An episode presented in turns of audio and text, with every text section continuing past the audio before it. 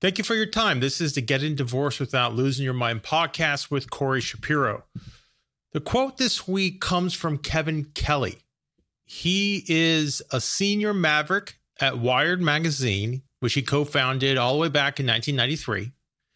He's also the co founder of All Species Foundation, a nonprofit aimed at cataloging and identifying every living species on Earth. He's a best selling writer Tim Ferriss thinks he's one of the most interesting men around. I looked him up on Wikipedia. He has three children and he regrets not having a fourth. So he's a real giver, a real teacher. And on his website, which you can check out at kk.org, every birthday he gives unsolicited advice. And for his 70th birthday, he titled 103 bits of advice I wish I had known.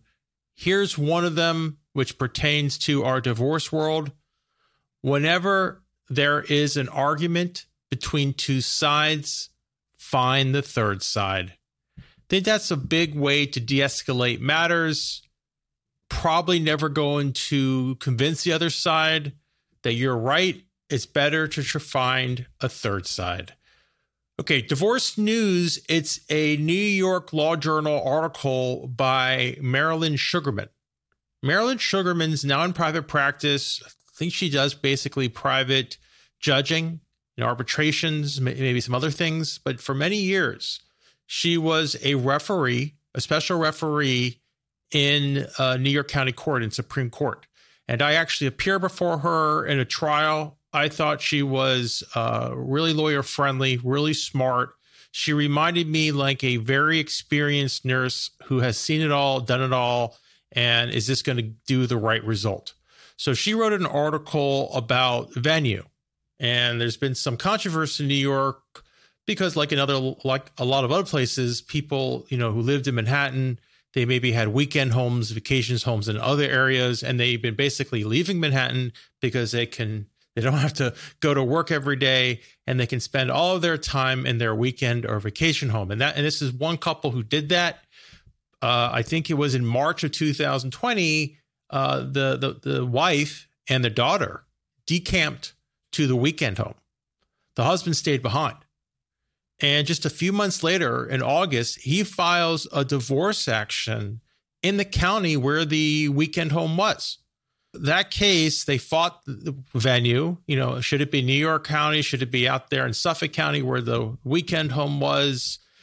And basically, it the the lower court thought it should be where it was, uh, but they appealed. And can you imagine all the time, energy they wasted on this venue issue? And the appellate court said no, it should be back in New York County. At that point in time, the wife really only lived there temporarily and she was coming back.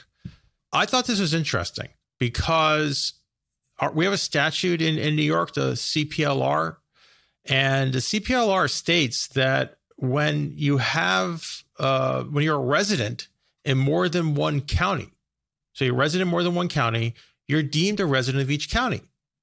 So what was the issue? Couldn't she be a resident of both Suffolk County and New York County? I think the issue there, it was just too fast think it was, you know, March, it was the pandemic. And then August, boom. Also, interestingly, I went on a venue motion a long time ago. And the first thing the judge said to me was, Where's your office? And they said the same thing to opposing counsel. And that's generally what the issue is here. And I mean, same same situation. Both the counsels they had, their main offices, or I think their only offices, at least at the time, was in Manhattan. So I think there's two ways they could have played this. The husband could have just hired local counsel. He could have hired a shark if he wanted to. And I'm not saying there's not sharks out there, but if he really wanted to hire the big, the biggest and the baddest, and only he wanted a New York City attorney, he could have hired local counsel at least initially, just to get it through this early stages of venue. On the other hand, what I think would have been a smarter move was he could have done some pre-commencement planning, and you know the court gives guidance for many years. They basically say that, and here's the language. This is the language from the court, and this is why lawyers love it because there's so many loopholes here. But this is what the court said. And this is all the way back in 1989. Said the court noted that while there was no necessity to demonstrate an intention to make a place a permanent home, So that's basically saying a weekend home or vacation home may suffice. A party must remain there for, okay, here's the words, some time. I don't know what some time means, but that's what you argue and have the requisite intent to maintain the place of residence for some length of time and degree of permanency. So, how do you show that? Well, you can have maybe, you know, the automobiles registered, you can have mail being sent there, you can have your credit cards being sent there, your bank stamp set there, you could have maybe even voter registration out there, a lot of different things you can do to show that this is not just some few month thing.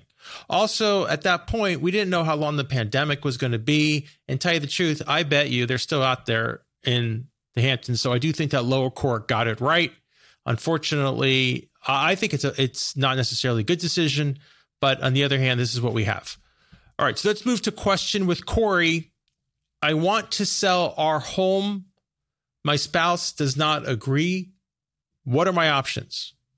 You know, of all the issues I have seen, at least here in New York, this is a troubling one.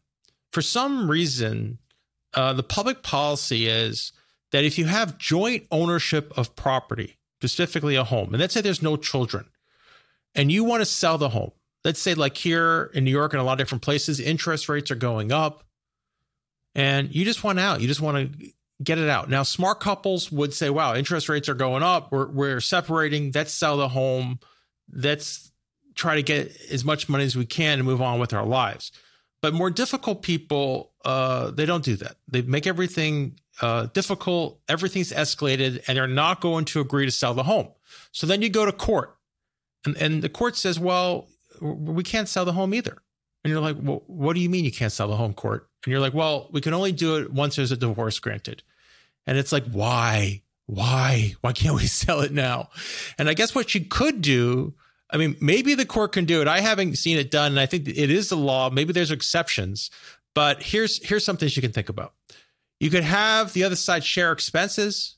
You know, usually it's a case where one side's paying for everything. So maybe the court can say, listen, if you know there's disagreements, we're going to make both of you 50 percent responsible. If they have moved out of the home, uh, the other side is going to try to get back in. So that's going to be occupancy issues. So there could be all these problems. So what I'm trying to tell you is these are complicated issues, and depending on where you are, the law may be different. This is a great question to talk to your lawyer. It's very fact specific, but something that should be simple just like in divorce news. I mean, why can't you have two residences if you're staying out in your weekend home for many months or years? Why can't you have a litigation in two places? And same thing with this question why can't you sell a home? There's no children, no bias, it's costing too much. Why do I have to wait three, four, five years for the divorce? And the answer is, I don't know.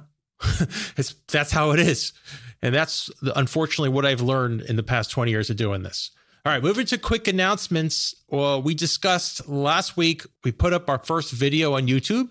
So you can check that out. We're going to have chapters so you can quickly check, you know, check out the sections.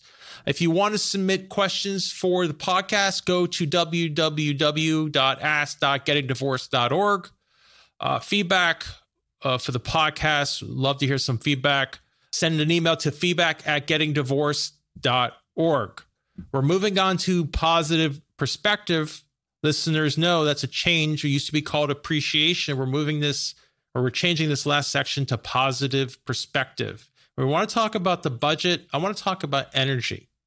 What I've seen often is clients initially, there's so much energy, so much emotion.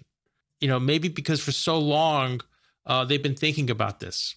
And then they hire the attorney and then everything seems to be uh, you know in crisis mode when in reality from the professional standpoint it's not really in crisis mode.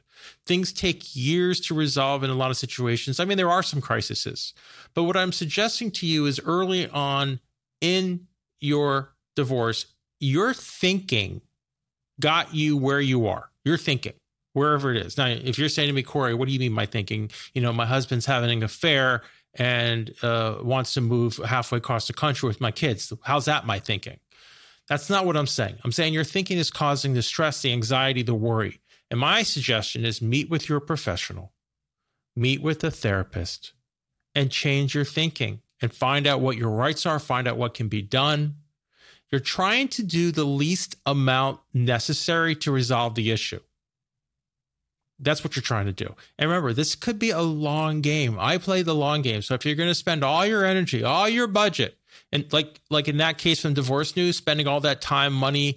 I mean, these are millionaires, obviously, wasting all that time on venue. You're not going to have the budget on the important things, like how you divide property, how are you going to get the child support, maybe the maintenance you need. So you have to be efficient. But it's so hard to be efficient when you know you're in such crisis and I think the real issue is a lot of people are grieving. I mean, it could take two years to grieve. So you can't just start a divorce in like a month and think you're going to be thinking clearly. It's just too hard to do. So get information early on, either through professionals, through even grief counselors, and try to think about your budget so you can move uh, long term. Okay, remember, this podcast is for informational purposes only. You should consult an attorney uh, before acting on any of the information provided. Until next time, think creative, not reactive.